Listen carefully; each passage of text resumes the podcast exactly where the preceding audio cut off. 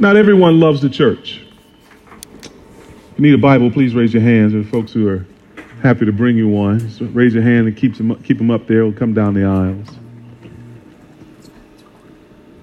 That's, Amen. Not everyone loves the church.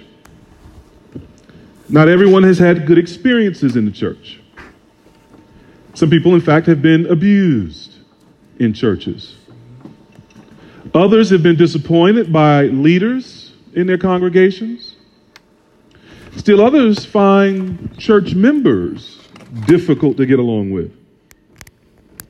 And a lot of people who never interact with the church and wouldn't claim to be Christians nonetheless have opinions about the church. They may stand far back and regard the whole church as a collection of hypocrites. To be sure, local churches are not by any means perfect. Some of them are not even good. Churches are capable of serious failure and even criminal behavior. When the church fails, people get hurt. Recently, Jackie Hill Perry tweeted something that was true and challenging. She asked, Do you know who healed me of my church hurt? Then she answered, The church. The church isn't perfect, but it can and should be a place where hurt people are made whole. As with anything on Twitter, you get all kinds of reactions. Some of the reactions to that tweet were positive. Some expressed how they felt challenged by it. Some expressed how they felt helped by it. Others shared the sentiment. But one young lady struck me in particular. She wrote back, Do you know who healed me of my church hurt? I did, all by myself, well, along with my counselor. Might I suggest to you, she has not been healed from her church hurt. For us to know the wholeness that Jesus provides, there are some things a church needs to get right. There are some things we have to see correctly and some passions that we have to develop. A church of serious joy can take serious brokenness and make it whole. Our main point this morning is that our wholeness and healing begin with the right perspective on God, on ourselves, and on His church. We're in Philippians chapter 1, verses 1 to 11, and that text of Scripture has a, a pretty clear flow. Verses 1 and 2 are the address. Paul introduces himself and addresses his audience. Verses 3 to 5, Paul talks a bit about his affections, how he feels about the Philippians as he prays for them. Verses 6 to 8 move on to give us yet more feeling, but also to give us this assurance that Paul has about the Philippians. There's some things he's confident of. And in the last section of the text is Paul actually praying, reporting what he asks of God on behalf of the Philippians. You get the address, the affections, the assurance, and the ask. And for our time this morning, we want to turn those four sections into four points. Four things to get correct if we want to be the kind of church of serious joy where broken people find wholeness. Number one, we want to see everything correctly. We want to see everything correctly, verses 1 and 2. Number two, we want to root our joy in the gospel. We want to root our joy in the gospel, verses 3 to 5. And number three, we want to feel confidently and strongly for each other. We want to feel confidently and strongly for each other as brothers and sisters in Christ. And number four, we want to ask God for the one thing that produces everything. For the one thing that produces everything. Philippians chapter 1, verses 1 to 11. Paul and Timothy, servants of Christ Jesus, to all the saints in Christ Jesus who at Philippi, with the overseers and deacons. Grace to you and peace from God our Father and the Lord Jesus Christ. I thank my God in all my remembrance of you always in every prayer of mine for you all, making my prayer with joy because of your partnership in the gospel from the first day until now. And I am sure of this, that he who began a good work in you will bring it to completion at the day of Jesus Christ. It is right for me to feel this way about you all because I hold you in my heart. For you are all partakers with me of grace, both in my imprisonment and in the defense and confirmation of the gospel. For God is my witness, how I yearn for you all with the affection of Christ Jesus. And it is my prayer that your love may abound more and more with knowledge and all discernment, so that you may approve what is excellent, and so be pure and blameless for the day of Christ, filled with the fruit of righteousness that comes through Jesus Christ to the glory and praise of God. Well, the first thing we want to observe from this text is if we want to be a church of serious joy, is that we have to see everything correctly. We get that from the greeting in verses 1 and 2. Uh, verse 1 begins this way Paul and Timothy, servants of Christ Jesus. The first thing we have to see correctly is ourselves. Notice Paul does not refer to his title of apostle.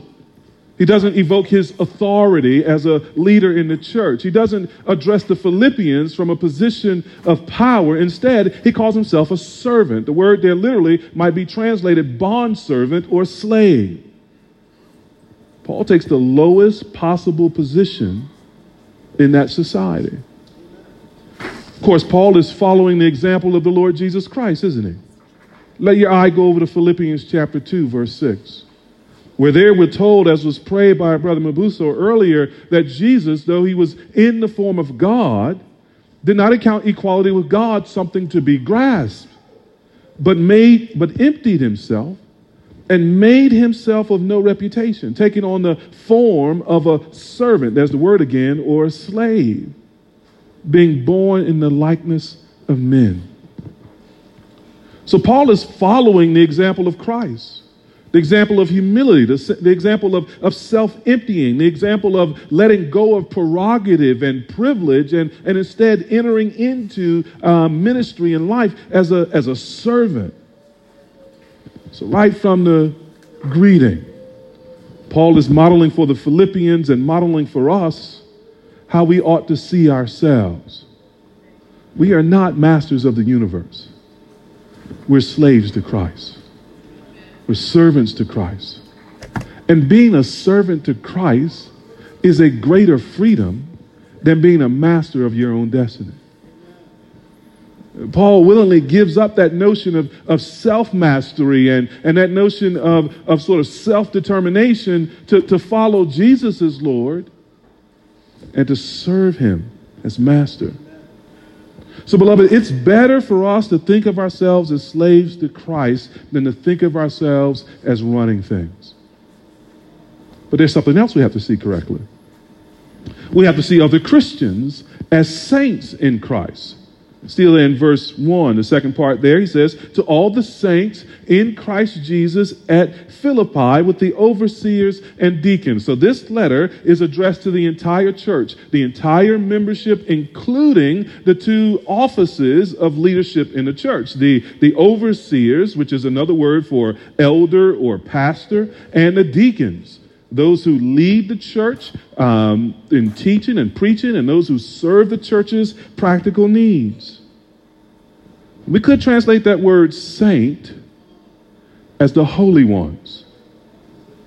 A saint is someone who is holy unto the Lord, someone who is set apart for God's exclusive ownership and God's exclusive use. Think about the Old Testament temple and the furniture and the tools that were in the temple for worship in the Old Testament. They were sanctified, they were set apart, they were declared holy, meaning that they belonged to God and could only properly be used in service to God. So if you made an offering with some bowl in the temple, well, you didn't wash that bowl out and take it home and then use it at your dinner table. No, that bowl was holy, belonged only to God could only be used in service to God. And Christian, that's what you are. You're a saint. Now, don't think about the common ways we use the word saint as referring to someone who's a really good person who always seems to treat people well. You should be that, but that's not what Paul means. And, and don't think about the Roman Catholic sense of the word saint, where they canonize certain individuals as saints and distinguishes them, distinguish them from the, the rest of the Christian world. Saint is not another word for super Christian. Saint is an, another word for everyday Christian. It's another word for you. You belong to the Lord and you are to be used for his service. You got it? And so getting things right means looking at each other correctly as saints, as holy ones. Each of us who are Christ, belonging exclusively to God for his use. There's something else to get correct. Not only want to see ourselves correctly, we not only want to see the brothers and sisters correctly, but we want to see life correctly as full of grace and peace. Verse 2 Grace to you and peace from God our Father and the Lord Jesus Christ. Paul begins most of his letters with this kind of wish prayer. He, he wants the Philippians to, to hope and expect God's grace in life. Grace is, is kindness that we do not deserve. It's God treating us better than we deserve. And every Christian lives by this grace and should have faith in God's future grace. It's not like God's going to be gracious to you today, but tomorrow he'll be like, you know what, I use it all up. Now you got to work it out. God is always gracious to his people. And, and, and Paul prays here, along with grace, Paul and Timothy wants the church to know peace, not strife, discord, argument, fighting, or hatred. No, he wants them to know Irene. That's where we get the name Irene from. He wants them to know peace. He wants them to know wholeness, well being, calmness, restfulness, tranquility, and harmony. See, the Bible teaches us that the Christian life includes undeserved kindness, what we call grace, and harmonious wholeness, what we call peace. We, are to want that for each other, to pray that for each other, to wish that for each other. And we are to expect, as God's people, increasing, abundant, sufficient measure of grace and a life of peace. So we're to see ourselves as slaves, our brethren as saints, and our lives as supplied with grace and peace. But did you notice something? Paul and Timothy mention the Lord Jesus Christ in every part of this opening. Paul and Timothy are slaves of Christ Jesus. The Philippians are saints in Christ Jesus. The grace and peace they expect come from God our Father and the Lord Jesus Christ. The entirety of the Christian faith and the Christian life occurs in unity with Jesus Christ. There simply is no Christianity without Jesus. I love the way Rankin Wilbourne puts this in his book, Union with Christ. He says, Becoming a Christian is not simply coming to believe certain things about a God who remains outside of you.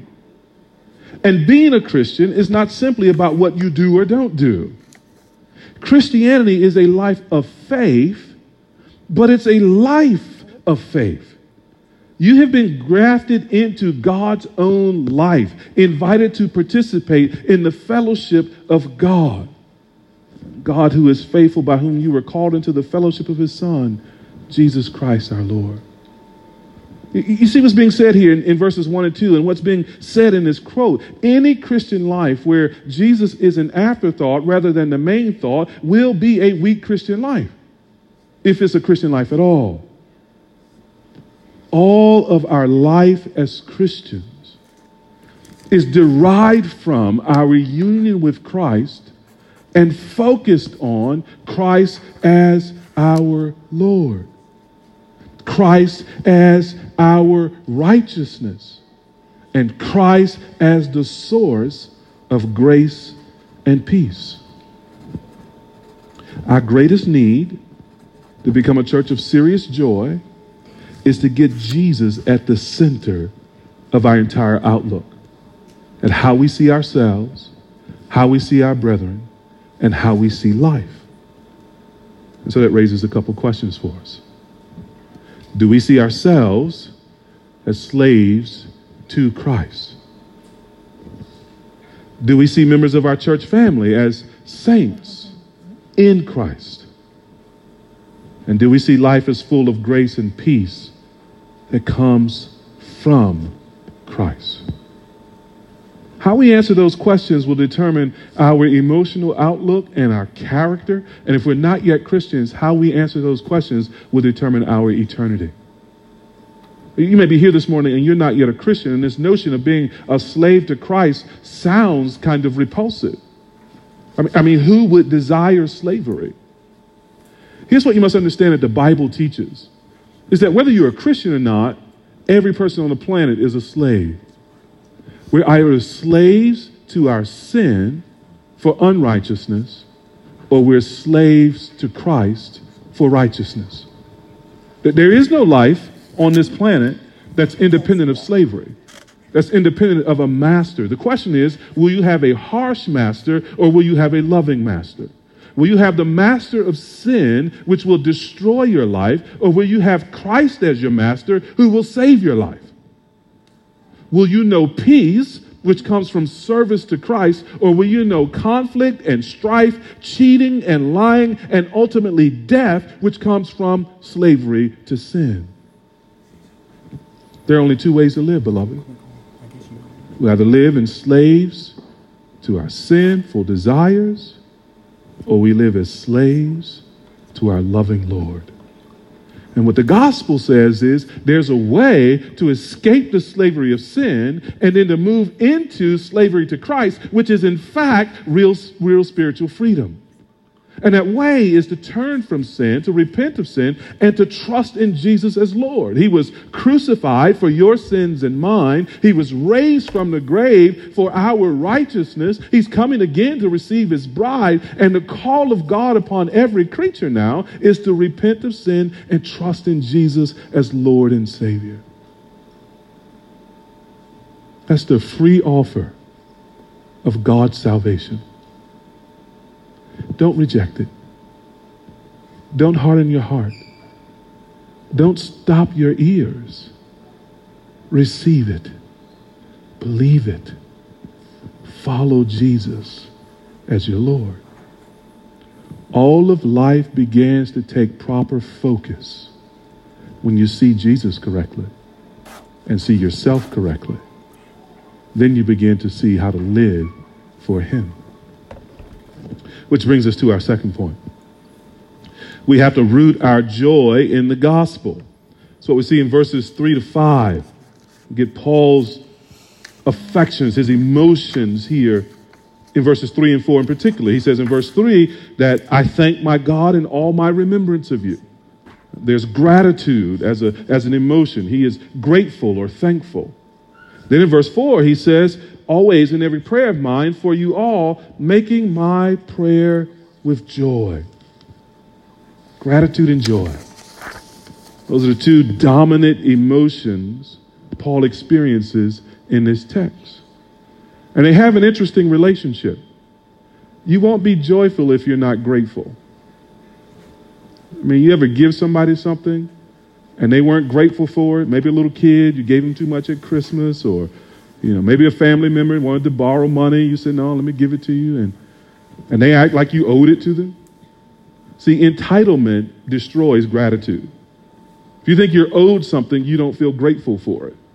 Right? But someone who believes in the goodness of the giver and someone who sees that the, that the gift really is a gift, something that they don't deserve, well, in their heart then sort of, sort of erupts gratefulness or thanksgiving. And Paul says here, I'm looking out on the saints at Philippi, and every time I think about them, oh. I'm, I'm, reminded of how good, good God is. I'm reminded of what a gift the church is, and, and I feel grateful. And so when I pray now, I, I pray with joy, I pray with gladness. And why? Verse 5 because of your partnership in the gospel from the first day until now. Uh, the word partnership comes from the same word that we get fellowship, or you could translate it sharing. The Philippians' partnership in the gospel was not like a business partnership. It, it, wasn't sort of cold and contractual. It wasn't motivated by profit or motivated by fame. Their partnership in the gospel was a spiritual fellowship and a practical sharing with one another. So look there in Philippians 4, verses 15 and 16.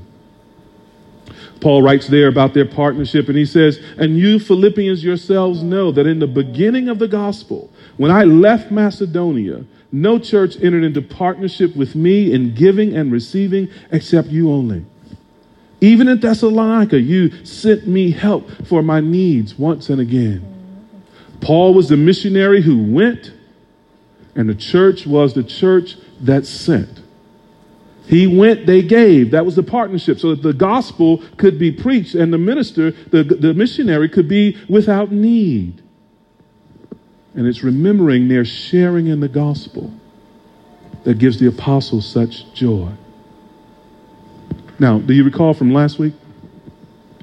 We, we defined an emotion as a care based construal. There's something that we care about, but then we have a perception of its future. If we perceive that this thing we care about, that things are going to go badly for it, then we tend to experience negative emotions, things like anxiety or anger or fear. But if we perceive that its future is good, then we, then we sort of tend to experience positive emotion, things like joy and gratitude and hope. And, we made the point last week that if our cares are, are only sort of things that are rooted in this life, things that are affected by time and circumstance, then, then those feelings are going to be bouncing all over the place. It's not that it's wrong to care about those things. Is that what we were arguing is we need to push beneath earthly care and find some spiritual cares that, that become central to who we are. And those we call passions. And so, Paul now in the letter of Philippians has three passions Jesus Christ, the gospel, and the coming kingdom of Christ, or the, or the day of Christ. And the secret to Paul's joy is that he roots his emotions not in the cares of this world, but in those passions that come from another world. I mean, Paul's in prison. And it's not like he doesn't care about that. He does. That's an important thing happening in his life. And it says in chapter 1, verses 29 and 30, that the Philippians are suffering affliction. Again, it's not that he doesn't care about that or they don't care about that. that. That's a practical concern. They need to respond to it. I'm sure they do care, in fact. But what we see in Philippians is that neither the Philippian church or the Apostle Paul based their emotional life on those transitory, temporal, earthly cares. Instead, he says, I'm grateful and I rejoice because of your partnership in the gospel. It's that sharing in the gospel around which Paul organizes his life, around which his church is meant to organize its life, that gives rise over and over again, despite the earthly situations, to this spiritual joy and this spiritual gratitude. That's where true Christian emotion attaches itself to passions, not just cares. And this is how our emotional life begins to look differently when compared to the emotional life of people who are not Christians. If the entirety of our emotional life is determined by the circumstances we're in, then chances are our emotional framework doesn't distinguish us very much at all from the rest of the world.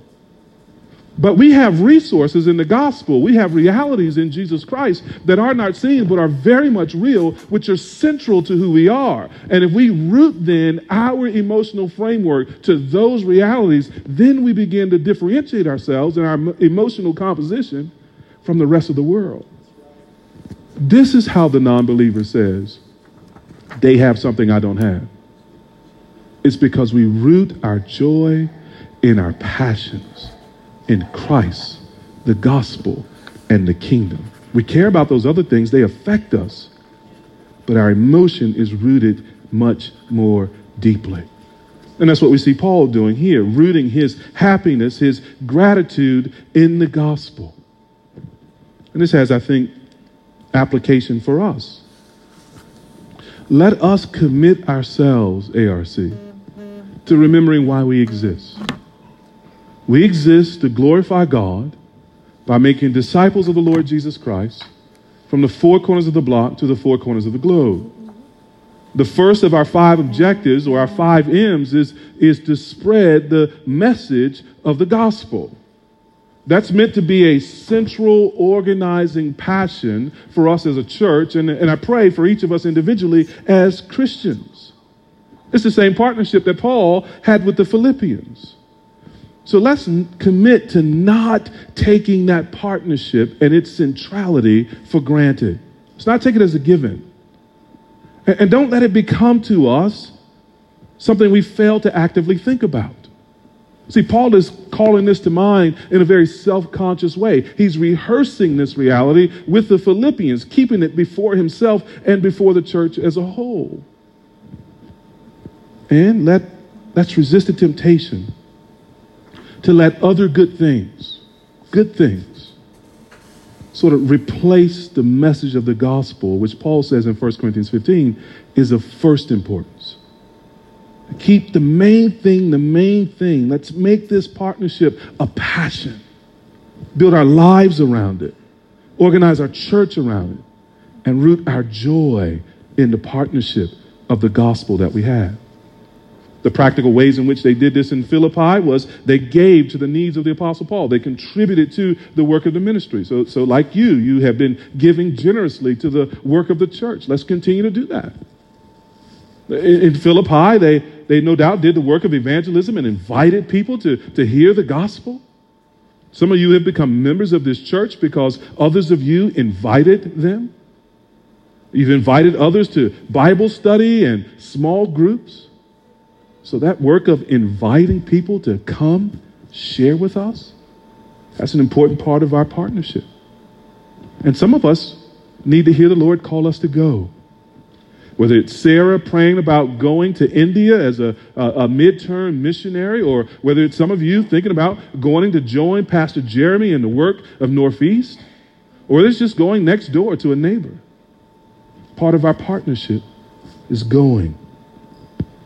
If we invest in this passion, then the return on the investment will be gratitude and joy your happiness and my happiness and our happiness as a church roots itself best in the soil of the gospel.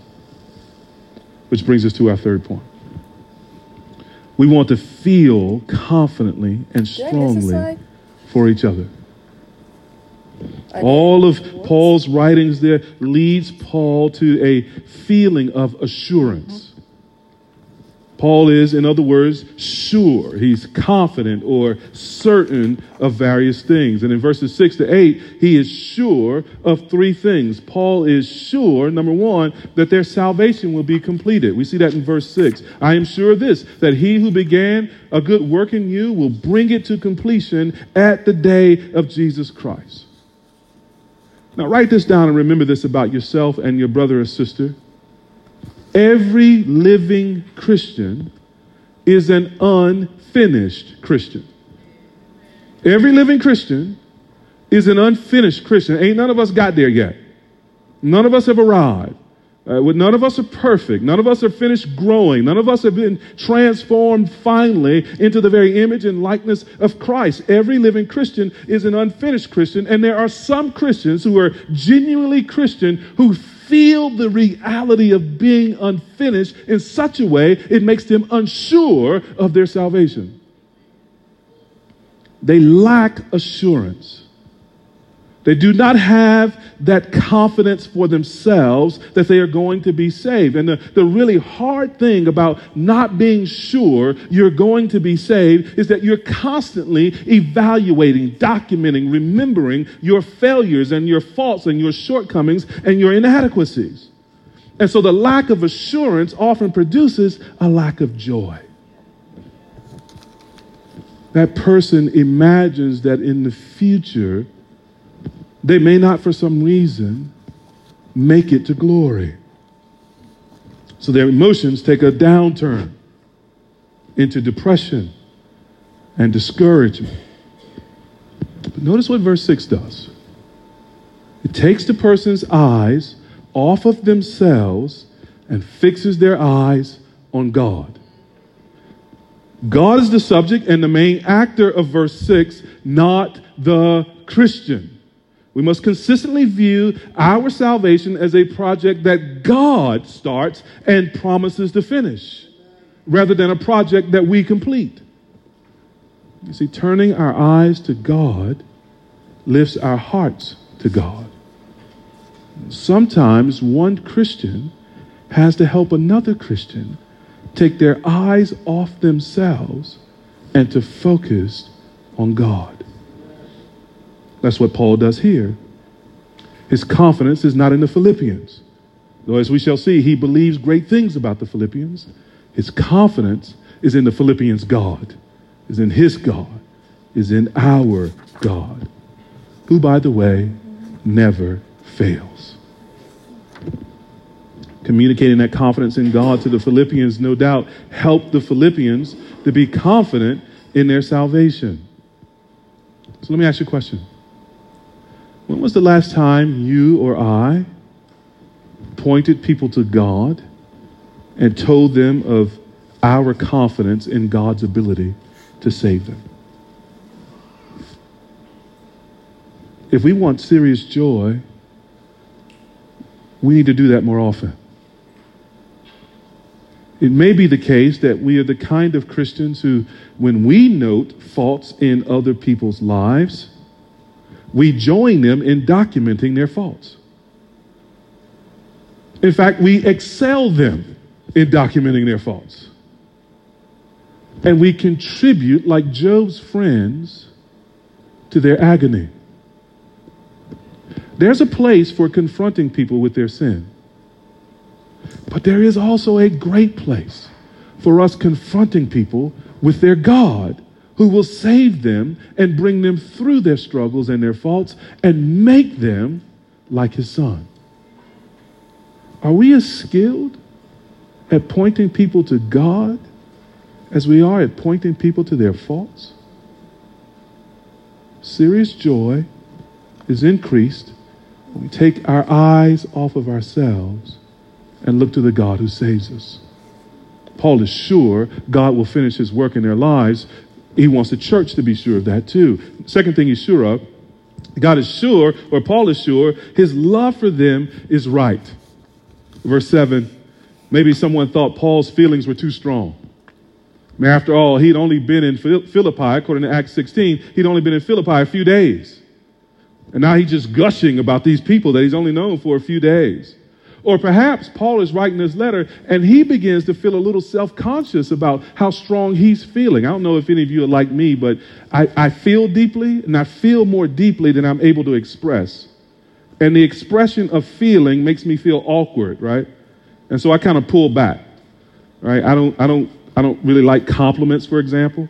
People say, hey, this was neat. I, I just kind of go, praise the Lord. You know, you know, makes me a little awkward. I've had people confront me about that. That's good for my soul.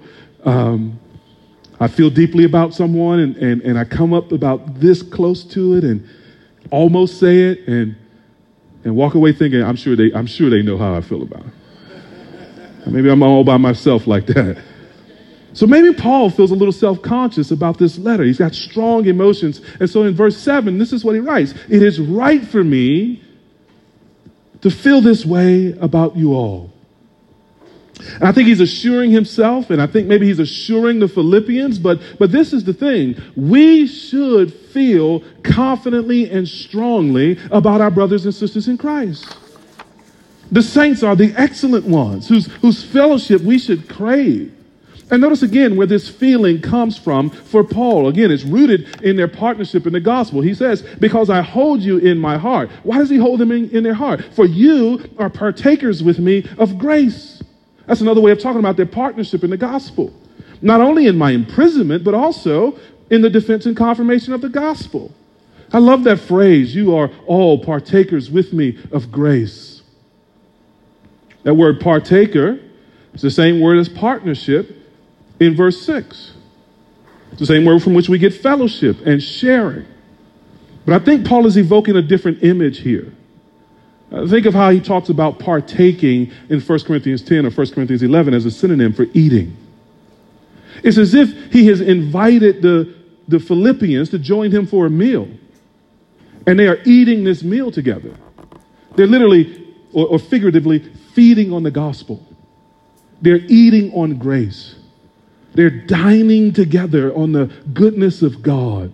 And in the ancient Near East culture, culture of, the, of the New Testament the Old Testament, to sit and eat with someone was an act of significant friendship and intimacy.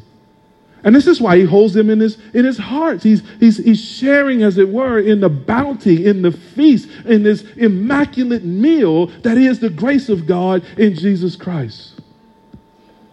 And they eat with him in this meal, whether he is down, imprisonment, or whether he is out and flourishing in the defense and proclamation of the gospel.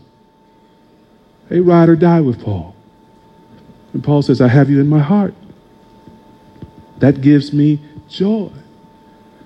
It's right for me to feel this way about you. Love is kindled. And so he is sure, verse 8, that his love pleases God and comes from Jesus. He says here, as God is my witness. He calls God to, to testify. Uh, and he would only do that if he was certain that, that he was living right before God, right? When we kind of twist it, we don't say as God is my witness. He said, man, I already told you. Something like that. Paul evokes God here. God is my witness. So he knows that this feeling is pleasing in God's sight. And he says there that this is the affection of Christ Jesus, not, not merely his feeling. He's not merely sort of overdoing it in response to the Philippians. He's not a little unhinged emotionally. No, this is the way Jesus feels about the Philippians, and Jesus' feelings are flowing through Paul toward the Philippians. So when we share Jesus and the things of the Lord, and the Jesus in me loves you, and the Jesus in you loves me. And this means, beloved, that the single best place on the planet to experience and to enjoy God's love is in the fellowship of his people. This is a co op of sharing in God's grace and the love that comes from it. You, you, you struggling to know God's love for you? Press into his people. You struggling to sense that God is present with you and, and cares for you? Share together with his people in the gospel. Build your life together. Let us weave our lives together in such a way that God's love flows from heart to heart and from mouth to ear until we all feel and know deep in our souls that Jesus loves us. There's a sense in which we should never escape Sunday school and the songs we sing there. Jesus loves me. This I know, for the Bible tells me so. The grown up version is Jesus loves me. This I know, for the Bible tells me so, and so do the saints. So, Paul is sure that his love is right, that his love pleases God, it comes from God, and he's sure of the salvation of the Philippians. And we should feel this way about each other, beloved. To be together as a church is a sublime gift from God. Consider Paul's life for a moment. What a wonder it is to be a missionary church planter like Paul. You go to a place that's unknown to you, to a people and a culture that are unknown to you. There's no synagogue there. There's no community to kind of start with, to get your feet with. You don't, you don't know if anyone will respond to your message because just like they are unknown to you, you and your message are unknown and unheard of to them. You might even face hostility and attack. So imagine the wonder and the relief when people not only believe the gospel, but partner with you in the ministry.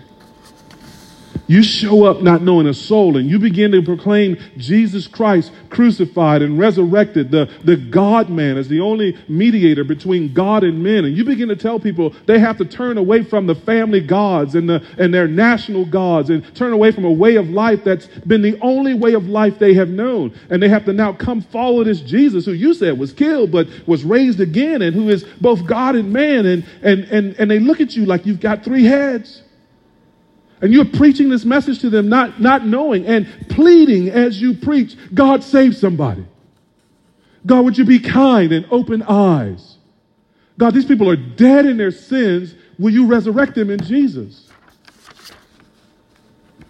And then God opens Lydia's heart. And she believes. And then God takes a jailer and he cries out, What must I do to be saved? And a church is born through your weak words, which is nevertheless the power of God unto salvation. And these people not only treasure Jesus, but they partner with you to see that gospel go forward. This is how we should feel about each other, ARC. I'm going to walk up to the line with my feelings a little bit here. I ain't going to go all the way across. We, we didn't know what response we would get in Anacostia. We, we didn't know we began to dream about planting a church if anybody would come. We didn't know if there'd be those who would cause the gospel to stand in this neighborhood or if words would seem to fall to the ground. But some of you made commitments even before we started. I never forget sitting at home with my laptop on my lap in the Cayman Islands. And no, I wasn't on the beach, I was in the living room. And I get this email from a young woman with a hyphenated name, first name, Chardonnay, Gaston. I began to wonder if those two things were short for something or what was going on. And, and in that email, she says, now I can hear her voice reading the email. Heard about the church. I'm there. And I'm adopting y'all as my family. It's before we got started. We've been here about two weeks when I get a email and a call from a brother named James Mullings, setting up a time to show me around the neighborhood. I thought he was a member of another church, and so I felt really comfortable with this interaction with him. And I show up, and somebody said, Someone named James called for you. I said, Someone? You mean James Mullings? Uh, he's a member, right? I said, No, we've never heard of him. Okay, I'm about to get in the car with this man. Don't nobody know him. We rode around Southeast. I kept my hand on the door handle because I have to jump out. He said, I read about the church plant on your blog, and uh, we want to be a part. And I want to show you the neighborhood. I've lived here for 20 years. And he took me to what is my favorite spot in the neighborhood and took me all throughout the neighborhood. And not long after that, I get an email from Peter Noble wanting to get lunch. We sat down and he asked me about the vision for the church and expressed his interest. He lives in the neighborhood too. So God began to send people even before we got started. And then there were many of you who have been partners with us in the gospel from the first day until now. We had interest meetings and you came. We had preview services and you came. And from April 5, 2015, you've been locking arms and joining hearts as a family partnering in the gospel.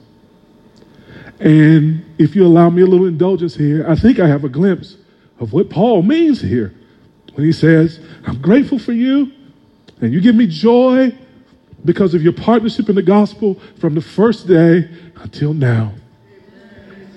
Because we boarded a plane not knowing what would happen and who would come. And God sent you.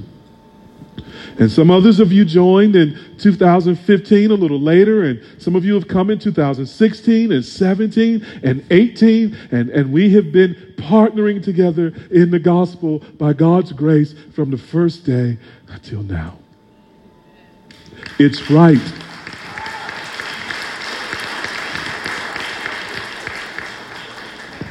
It's right for us to feel confidently and strongly about each other, beloved.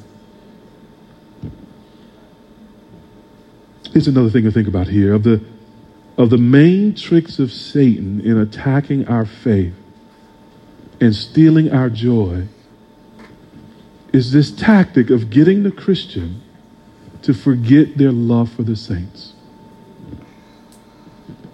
Or to make them think that love for the saints isn't really all that important. And if he can, to get them to be so isolated as to begin to believe that none of the other saints do love them, in fact. If the enemy can, he'll get us to go so far as to make us angry, suspicious, and untrusting toward anything under the name of Christ. And that's how he separates one sheep from the flock and attacks. He will exploit any sense of hurt. He will take advantage of every disappointment until he sours the heart against all the saints. Beloved, if we are not confident that God is at work and will complete his work in all of the saints, if we are not confident that we should love the saints deeply from the heart, if we are not confident our feelings come from Jesus, then we won't remain with the saints where we are meant to experience God's love. And so there's some questions to ask ourselves. Does this feeling come from Jesus?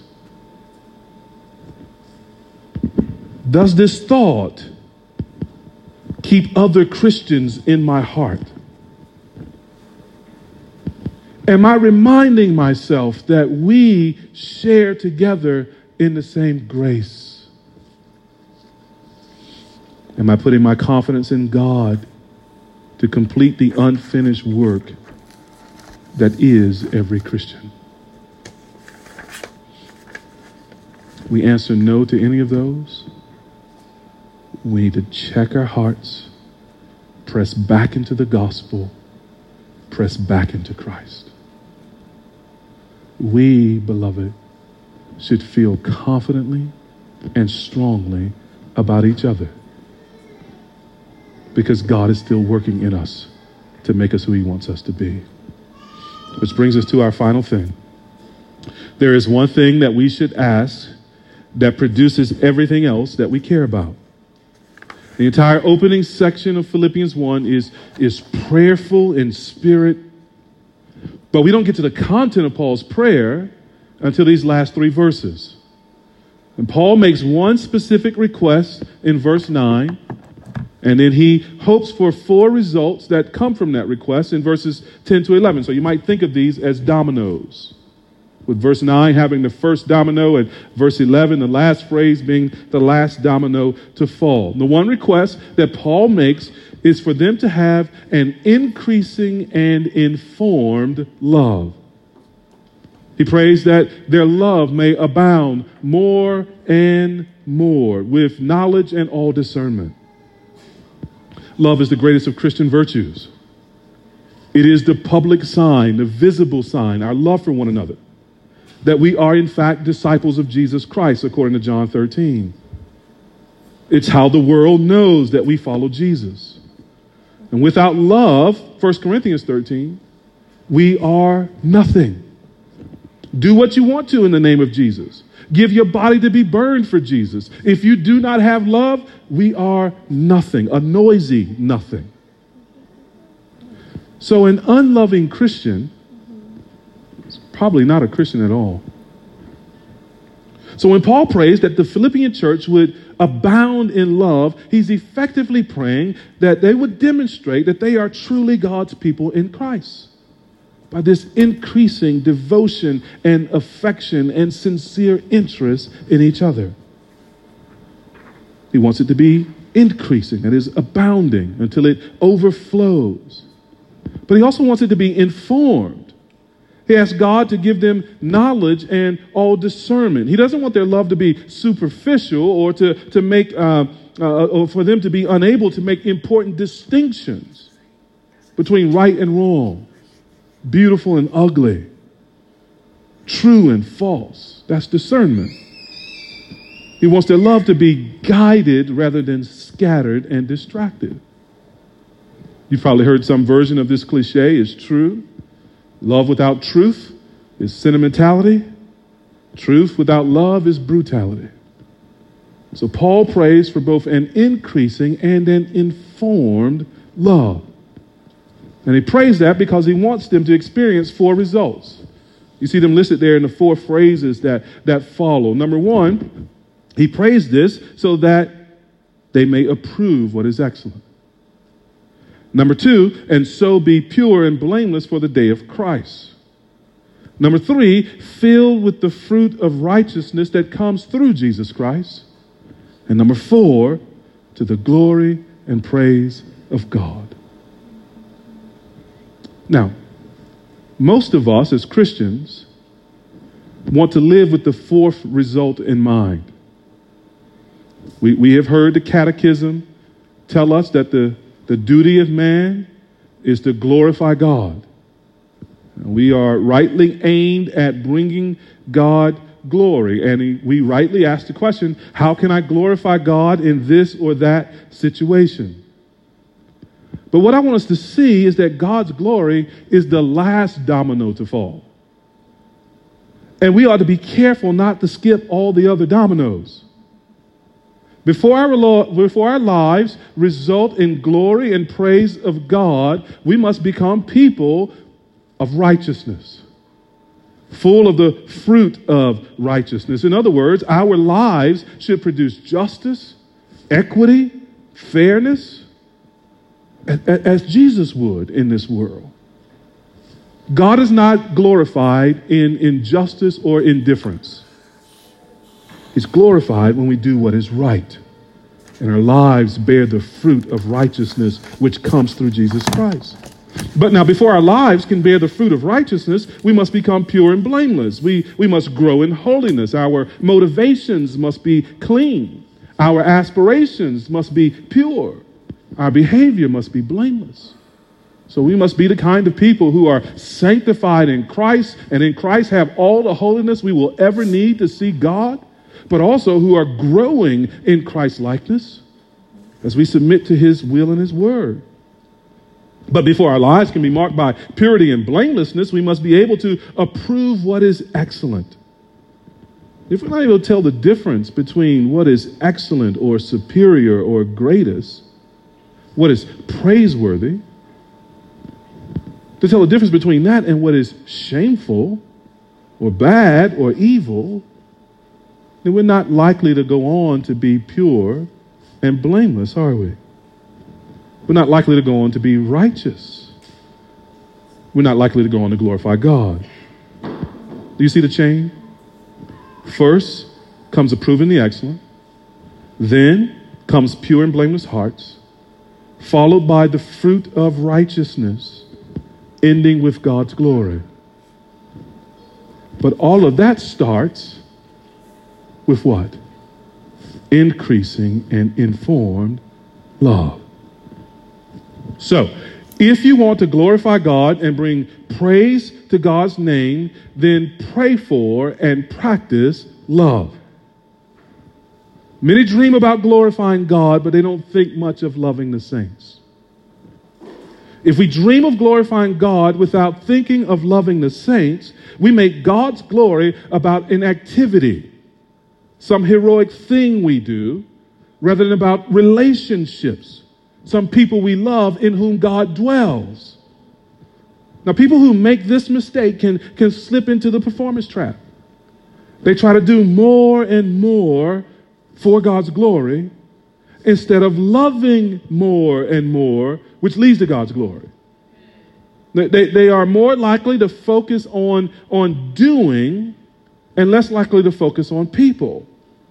In fact, glorying by doing, glorifying by doing, will make you think people are in your way.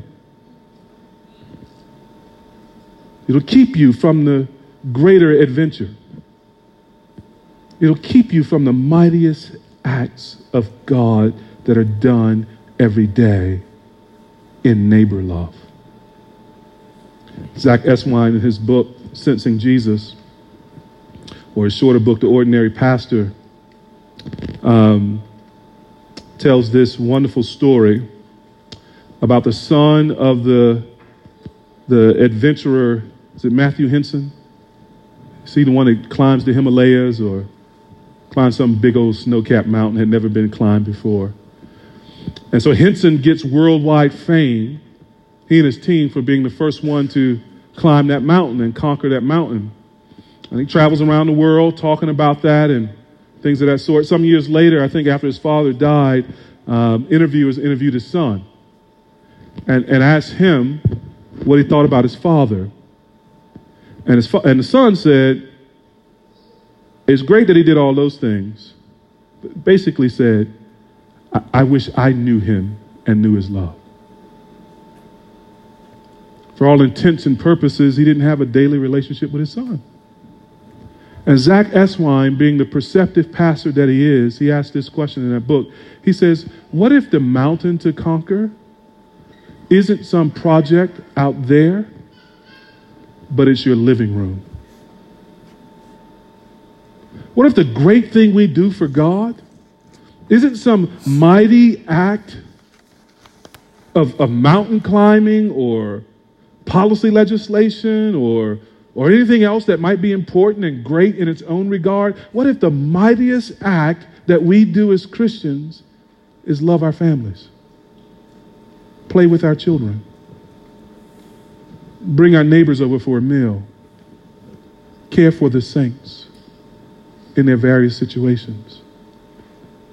See, the more we love, the more we glorify God who is love the really awesome, hard, amazing things, and you know this as I do from your own experience, is loving that rascal four rows in front of you. Or that sister six seats to your left. The really amazing thing, the way in which the gospel shows its power every day is when we forgive each other and reconcile and weep together and rejoice together because of our fellowship in the gospel. So, let's focus mm-hmm. on loving each other, mm-hmm. loving the saints, and trust that God will produce the rest. Mm-hmm. Practice hospitality. Fight for your marriage. Play with your children. Visit the sick. Join a small group Come to service early and stay late, even when we don't have a potluck. And let's pray for each other that our love for each other would abound more and more in wisdom and knowledge. And let's look with faith and gladness for God to produce the rest. Let's pray together.